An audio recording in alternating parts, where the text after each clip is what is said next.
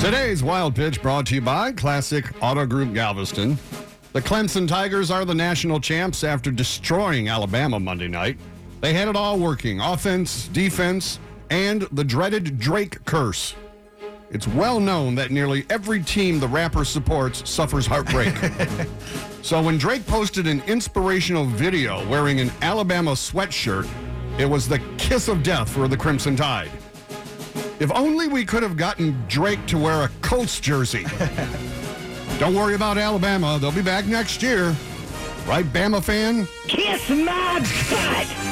Roll Tide! That's today's wild pitch.